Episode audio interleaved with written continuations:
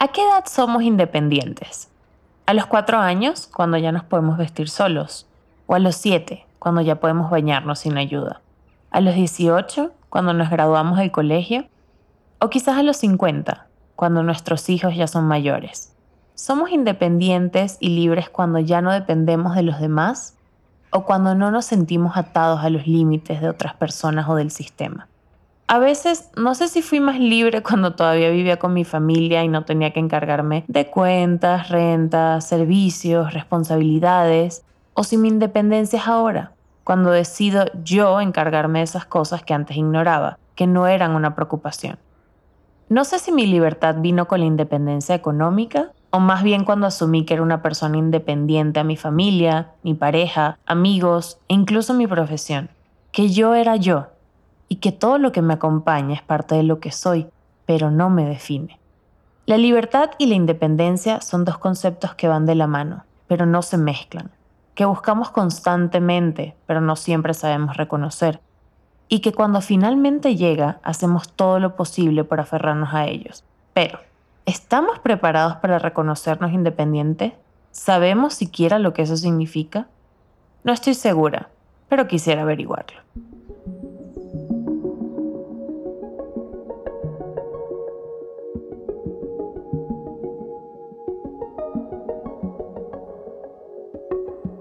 Mi nombre es Luisa Cárdenas y en el episodio de hoy de mi podcast tengo el gusto y el placer de recibir una vez más a mi mejor amiga, Sofía Vera. Esta vez para hablar sobre la independencia que estamos logrando en nuestras vidas, cómo la asumimos y cómo hemos llegado a ella. Como siempre, cada una está pasando por etapas muy diferentes y nuestro punto de encuentro está en las experiencias que vamos viviendo y nos preparan para esta vida adulta, que es tan ensayo y error. Sofía a la mitad de sus 20, viviendo libertades a su manera, y yo a mis casi 30, pensando en la independencia como una consecuencia de las decisiones que he tomado. Este episodio será de muchas preguntas entre nosotras mismas y muchas dudas sobre cómo cada una asume la vida y lo que nos ha tocado pasar. Nuestras responsabilidades a diferentes edades, nuestros deseos del futuro y los conceptos equivocados con los que quizás crecimos, pero ya no queremos que sean así. Por ahora espero que estés bien, que te pongas cómoda o cómodo que te sirvas esa taza de café o té que ya sé que tanto te gusta, que pauses ese mundo exterior por unos minutos y nos acompañes a Sofía y a mí, una vez más, a tener otro día maravilloso.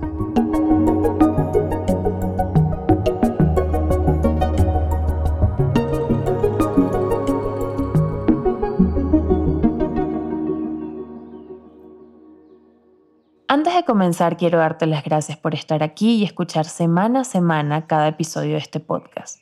Gracias por sus comentarios, sus likes, por sus descargas y por compartir este proyecto que nos ha traído tanta alegría y buena energía. Poco a poco otro día maravilloso ha llegado a países que nunca hubiera pensado. Y en cada rincón hay personas escuchando y compartiendo estas ideas, estas pasiones mías que no sabía cómo ni por dónde expresar. Y ahora, pues aquí estamos. Las respuestas a cada episodio no dejan de abrumarme. Sus mensajes contándome sus experiencias, las citas que publican en redes llenan mi corazón y el de cada persona de este equipo. Como siempre, les pido que por favor no dejen de hacerlo, porque mientras una persona siga escuchando, yo seguiré creando. Y si escuchan muchas más, entonces quizás el mensaje está llegando. Si quieres saber de qué manera puedes apoyar nuestro podcast, sigue escuchando, que al final del episodio te contaré un poco más cómo. Por ahora le doy la bienvenida de nuevo a mi amiga, mi soul sister, Sofía Vera. Hola mamá, una vez más, bienvenida a otro día maravilloso. Gracias por estar aquí. Hola mamá, no, gracias a ti por siempre abrirme las puertas de este espacio.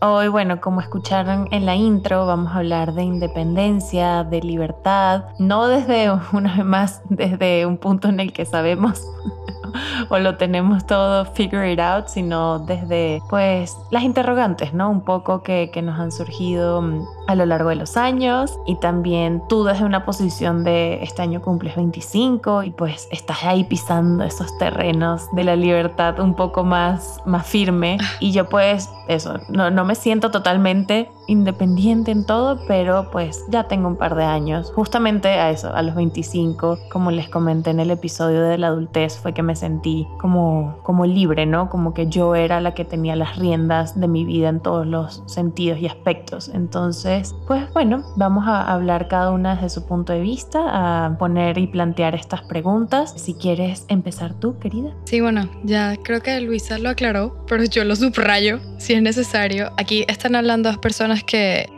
que entienden la libertad de la independencia como un proceso, como una actitud y que seguimos tratando de, de descifrarla, creo, ¿no? Cada vez añadimos como más frases, más puntos, más comas y está como en edición todo el tiempo. Y precisamente porque son dos palabras, ¿no? Que han sido tan, tan machacadas y tan habladas a lo largo de la historia que creo que por responsabilidad a todos los que formamos parte de esta comunidad hay que aclarar, ¿no? Cómo la estamos entendiendo porque el sentido es lo que nos guía, ¿no? Y es lo que va a guiar toda esta conversación. Entonces, creo que son dos palabras muy, muy bellas, pero también muy, muy fuertes producto de nuestra historia. Con mucha carga. Exacto, producto de la historia de la humanidad y de la civilización. Y, creo que todas las hemos escuchado, ¿no? Y, y, las hemos entendido de maneras distintas. Y hay una diferencia sutil y eso es lo que quiero empezar por aclarar, porque es vital para mantener esta conversación que vamos a tener en este episodio. La libertad aquí la estamos entendiendo no como un estado o una condición de una persona específica, ¿no? Que, que no está sometida a ciertos deberes o a ciertos parámetros legales o jurídicos, sino como una facultad, ¿no? La estamos viendo como un concepto, como un derecho de una persona de elegir actuar responsablemente dentro de un determinado contexto, ¿no? Sociedad o lugar o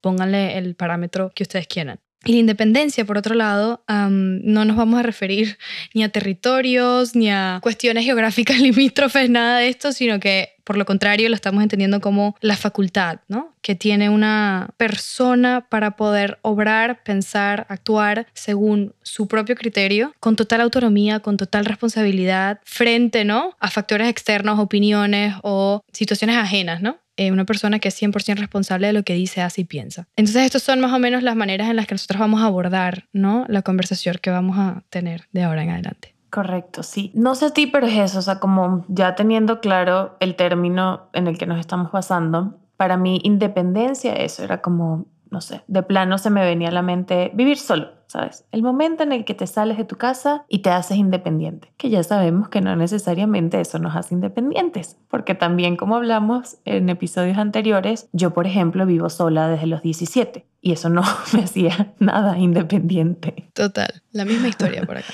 Pero ¿A qué edad se logra ser independiente? ¿no? O sea, creo que conforme pasan los años, conforme crecemos, van surgiendo actos de independencia ¿no? en cada uno. Y está esto de, no sé, por ejemplo, a los tres años es que tu mamá, tu papá te dejaron vestirte solo. Hiciste evidentemente un disfraz de eso, pero te dejaron vestirte solo. Y tú elegiste de repente salir ese día a comer con tus papás vestido de Batman, de superhéroe, de lo que sea. A los seis años de repente pues ya te bañas sin ayuda, a los 12 aprendes a manejar una mesada, como fue mi caso, a los 17 tienes permiso para manejar y entonces te puedes mover tú solo. Todos esos son actos de independencia, ¿no? Y aunque no necesariamente ya eres un ser totalmente independiente, vas generando esto dentro de ti. Sí, yo creo que es un hecho y creo que es la, base en la que tú y yo o sea, tenemos todas nuestras conversaciones y, y, lo repito una y otra vez, es que creer que uno vive aislado error número uno. Formamos parte de un todo, de un uno. Estamos todos, digamos, conectados por las mismas aguas y por las mismas tierras. Entonces, partiendo de ese principio, creo que es evidente que nos guste o no, sepámoslo o no, nos vamos convirtiendo en personas dependientes, ¿no?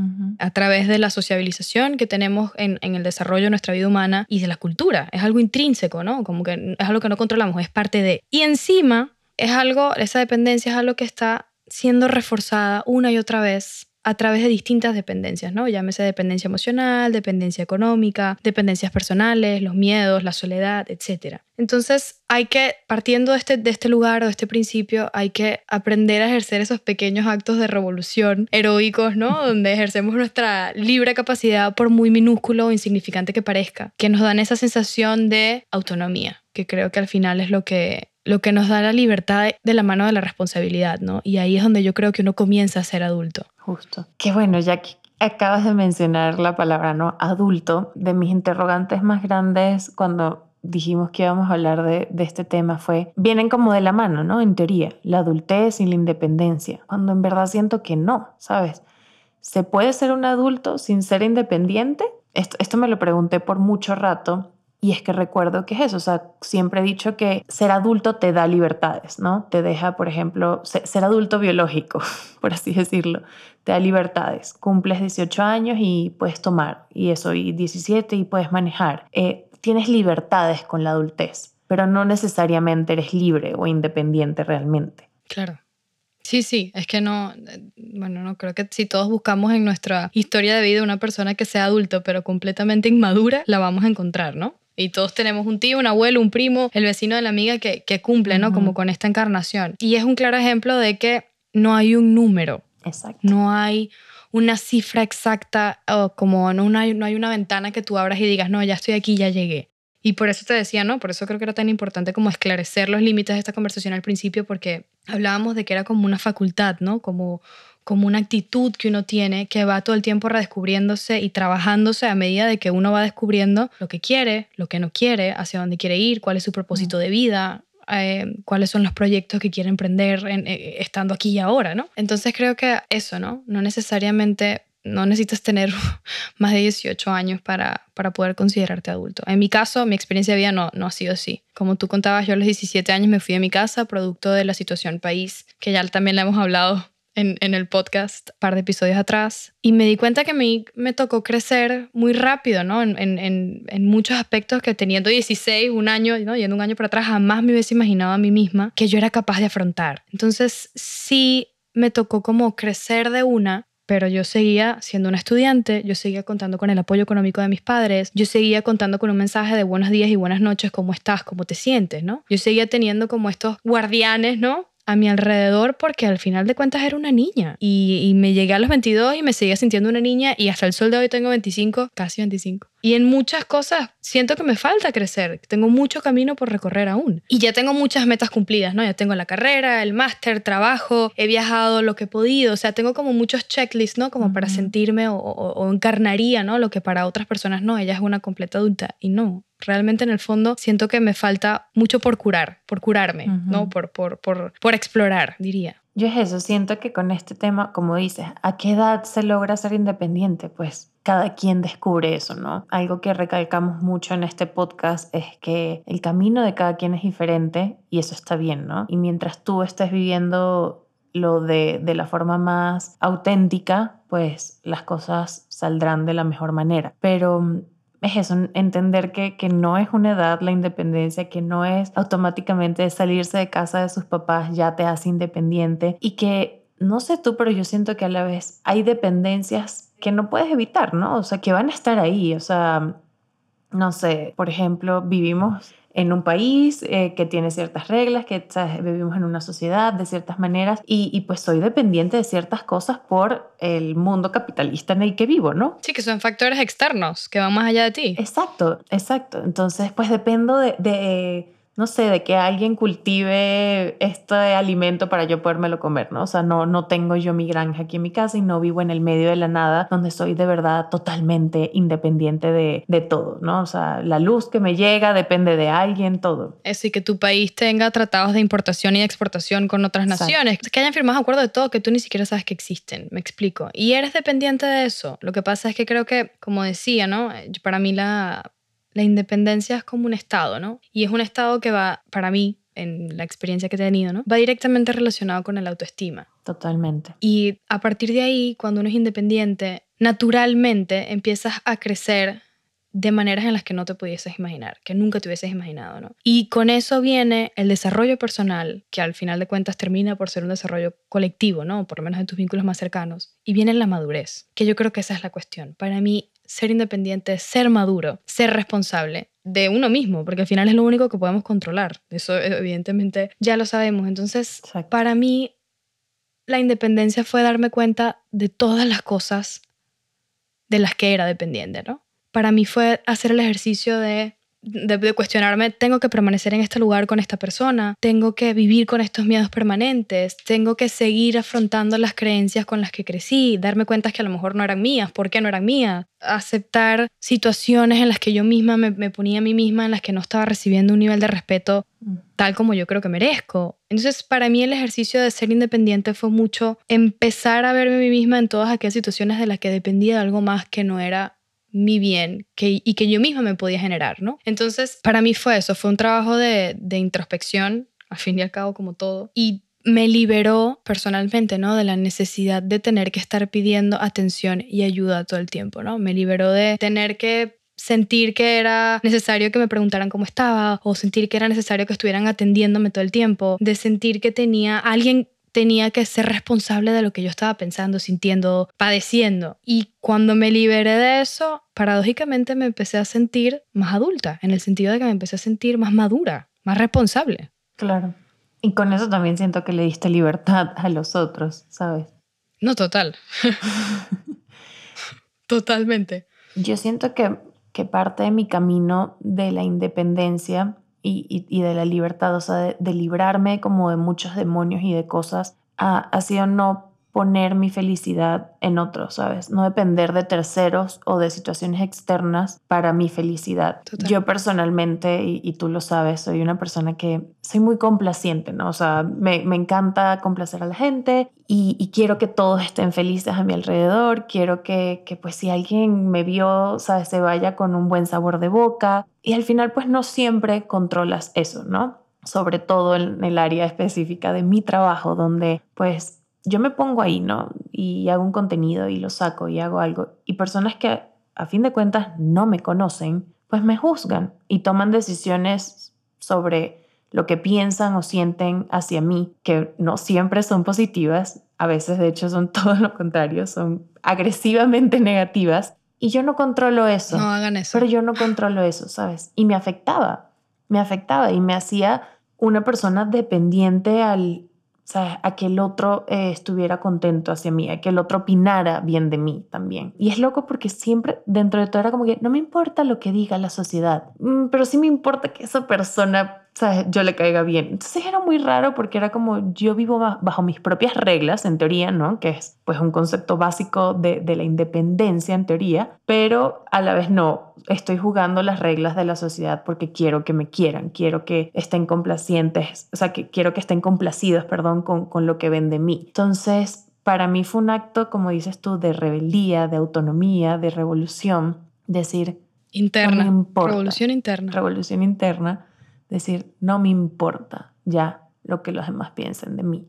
Y es un trabajo, evidentemente, no del día a la mañana simplemente ya ah, vas por la vida sin importarte. Trabajón. Es un trabajón interno pero, pero fue mi acto de, revolución interna, como dices tú. Y, y, creo que cuando crees en ti mismo y te autovaloras, eres sin duda un ser más independiente. Puedes llegar mucho más lejos. O sea, en el momento que, que pues te das tu lugar, te das tu valor, tú te haces prioridad a ti mismo incluso, puedes llegar mucho más lejos, te atreves a mucho más. El, ese sueño que tenías ya, ya no, lo, no lo minimizas, lo, lo, lo quieres hacer realidad. Sí, yo creo que cuando te liberas de las expectativas ajenas o callas el ruido externo, por decirlo de alguna manera, ¿no? Cuando pones todo como en mute y, y te das cuenta que solo eres responsable o solo puedes controlar aquello que depende únicamente de ti, porque es que ni siquiera con tu hermano, con tu pareja, con tu mejor amiga, es que no lo puedes controlar, por mucho de que conozcas a la persona, que lleven años conviviendo, matrimonios de toda la vida, y aún así hay partes del otro que nunca vas a descifrar, porque está en todo su derecho de guardar, digamos, como ese pedacito de reserva de opinión personal o de creencias personales o de lo que sea. Entonces, claro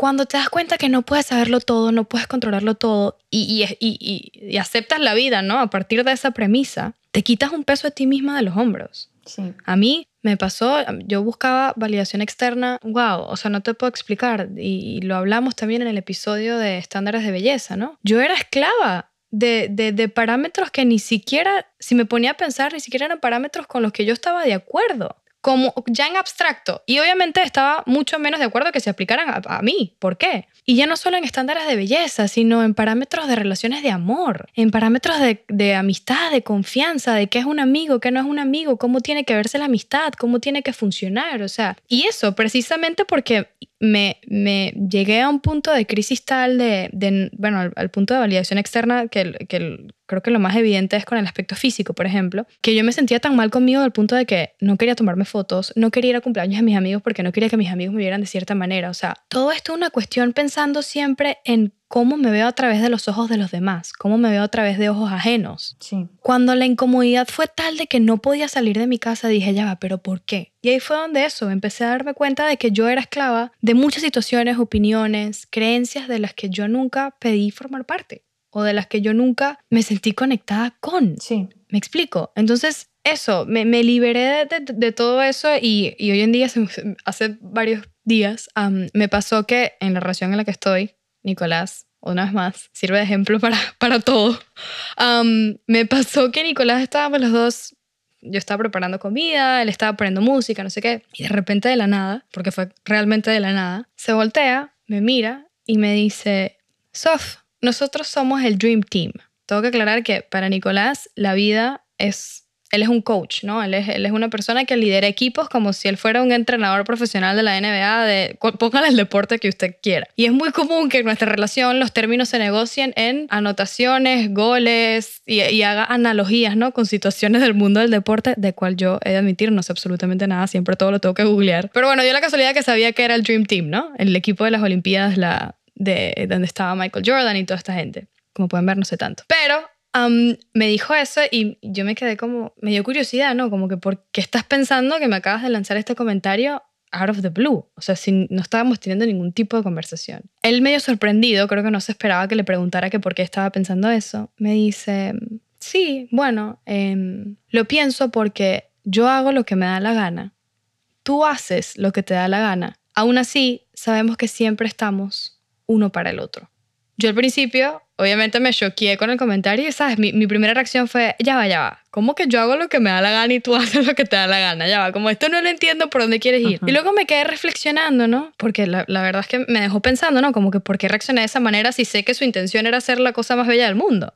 Y luego dije, ya va, pero ¿por, ¿por, qué estoy teniendo esta clase de pensamientos? ¿Por qué está haciendo mi reacción si en el fondo en verdad estoy orgullosa de ese comentario, ¿no? Si en el fondo estoy feliz de que los dos pensemos de la misma manera, él con sus palabras, con sus expresiones que evidentemente no son iguales que las mías, pero en el sentimiento estamos conectando en lo mismo. ¿No? La belleza de saber que podemos tener mundos independientes y aún así estar completamente conectados, ¿no? Y eso, ¿no? Saber que él tiene su independencia, saber que él tiene su autonomía y que yo tengo la mía y que a pesar de que hay acuerdos comunes, podemos seguir desarrollando nuestros propios mundos desde nuestras trincheras. Y qué rico poder hacerlo acompañado, ¿no? Entonces, y es eso, al final todo es una cuestión de autoestima. Para mí ha sido una cuestión de valor propio y el valor que le damos a lo ajeno también, ¿no? Sí. Y creo que en ese ejercicio de apreciarse así y apreciar al otro es que ocurren, ¿no? Estas maravillas de poder conectarse en sentimientos viniendo de lugares diferentes, ¿no? O estando, si se quiere, por decirlo, en trincheras diferentes. Sí, a mí me gustaría como cerrar estos pensamientos con, con el entender que cuando aprendes más de ti mismo, cuando reconoces cómo eres y aprendes sobre todo a manejar tus emociones, automáticamente eres un ser más independiente. Porque cuando entiendes que una emoción viene de una situación en específica y la aprendes a manejar, ya no esperas que alguien más te la venga a solucionar, ¿no? O te la venga a arreglar o, deje de hacer claro. cierta cosa. Entonces, para relacionarnos con otros sin depender de ellos, como es tu ejemplo con Nicolás, tienen que ustedes dos saber reconocer y manejar sus emociones. Entonces, es lo que al final, sí, bien, obviamente viene eso de, de la autoestima, pero del autoconocimiento, ¿no? De que ya cada uno de ustedes por su lado ha hecho sus trabajos, ¿no? Internos. Total. Y, y eso se resume en que logren ser el Dream Team. Sí, total. Para, para, mí, para, mí, este, para mí este proceso de, de sentirme libre y de sentirme eso, cómoda con, con la mujer que estoy desarrollando, ¿no? Y, y, a la Sofía a la que me estoy pro proyectando, ¿no? Y que me toma trabajo diario, ¿no? Para mí ha sido todo como pasar por el tomar conciencia de cuáles han sido y son mis necesidades afectivas, empezando por ahí. Luego, analizar las causas que para mí ha sido el trabajo más duro, ¿no? Buscarle respuestas a todos los porqués. Y intento hacerlo lo mejor que puedo, pero sí reconozco que es un, es un camino complicado y es un camino duro y no es un camino lineal. Sanar para mí no ha sido un camino li lineal. Creo que para nadie. Llegar a esta... Para nadie es lineal. ya. Para llegar a esta sensación de, de independencia, ¿no? De libertad, me ha costado muchos bajones y subidas también. Luego me ha tocado hacer mucho, mucho trabajo personal. Para algunos se le puede llamar, no sé, sanar heridas, fomentar relaciones sanas, sanar al niño interno, como, como lo quieran ver, ¿no? Cambiar las creencias limitantes, no sé. Pero para mí ese trabajo personal ha sido una decisión propia de la que soy completamente responsable. Y todo esto, una vez más, acompañado de un terapeuta que me ha sabido guiar en no solo buscar las respuestas, sino hacer las preguntas correctas y, y, no caer en esa desesperación de estoy en tal número pero no he llegado a la meta. Me está pasando el tiempo pero no estoy logrando nada. ¿Por qué me siento estancada? Y creo que es, es, muy, es muy común. Y, el no compararse, sobre todo, para mí ha sido también clave en, en, este, en, este, en este proceso ¿no? de descubrir la Sofía adulta que llevo dentro y que en algún momento pues voy a ser esa mujer que, que admiro y sueño, que, que, sé que está en potencia en mí. Totalmente. Y es, es eso, saber que es posible o que para mí, y, y, creo, que este, creo que ese es todo el punto ¿no? de la conversación, es que saber que uno puede ser completamente independiente dentro de los propios límites, ¿no? De esos límites llamamos cosas, llámese país, situación económica, situación global, pandemia, guerra, conflicto, que es más grande que uno. Dado esos límites, saber que uno puede seguir eligiendo y uno puede seguir siendo responsable de esas elecciones, ¿no? Y para mí ahí está el ser adulto, ¿no? El, el, el poder ejercer la libertad dentro de ciertos parámetros que sabemos que son más grandes sí. que nosotros. Y en tomar las decisiones, creo que te acercan hacia donde tú te estás proyectando y escogerlas sabiamente y ser coherente y hacerse responsable de las consecuencias de esas decisiones para con uno y para con los otros, para mí ese es el, el verdadero significado de adultez. Sí, creo que ahí radica la magia de, de ser libre, totalmente. Bueno, Gracias, querida, una vez más por tu tiempo, por tus reflexiones, por compartir acá con nosotros, pues un poco de respuestas, interrogantes, todo de lo que es la independencia y la libertad. Creo que fueron más dudas que respuestas, pero bueno, todos estamos en este proceso, ¿no? De, de autoconocimiento y de descubrirnos sí. a nosotros mismos y si nos podemos echar la mano entre todos en este recorrido, pues, ¿por qué no? Tal cual, tal cual. Bueno, te mando un beso, un abrazo y nos vemos pronto en un próximo episodio. Muy pronto. Chao, te amo.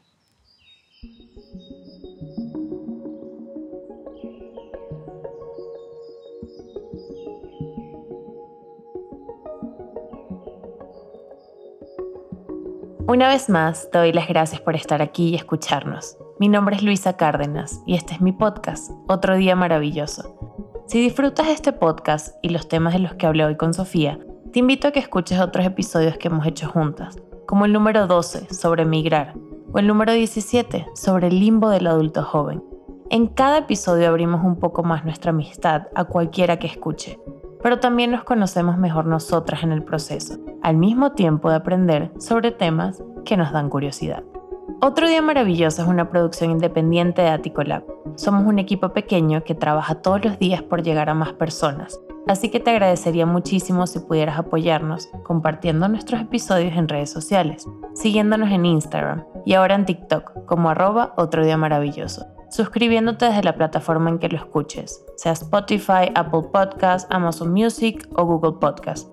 También siguiendo mi canal de YouTube y dejándonos una reseña y valoración. Estos pequeños aportes ayudan inmensamente a este proyecto, así que infinitas gracias. Como siempre, René Andrade mezcla el sonido y compone la música que escuchas en este momento desde Madrid, España. Gaby Chesina Estrada diseña toda la hermosa imagen que nos acompaña desde Buenos Aires, Argentina. Claudia de Lima crea todo el contenido de TikTok que sigues en nuestras redes desde Caracas, Venezuela. Y Oriana Mata produce cada episodio conmigo desde Monterrey, México, para que semana a semana podamos seguir creando un contenido más cercano a mis pasiones, pero también más cercano a ti. Espero que estés pasando una bonita mañana, tarde o noche, y nos vemos de nuevo en el siguiente episodio. Bye. Besos.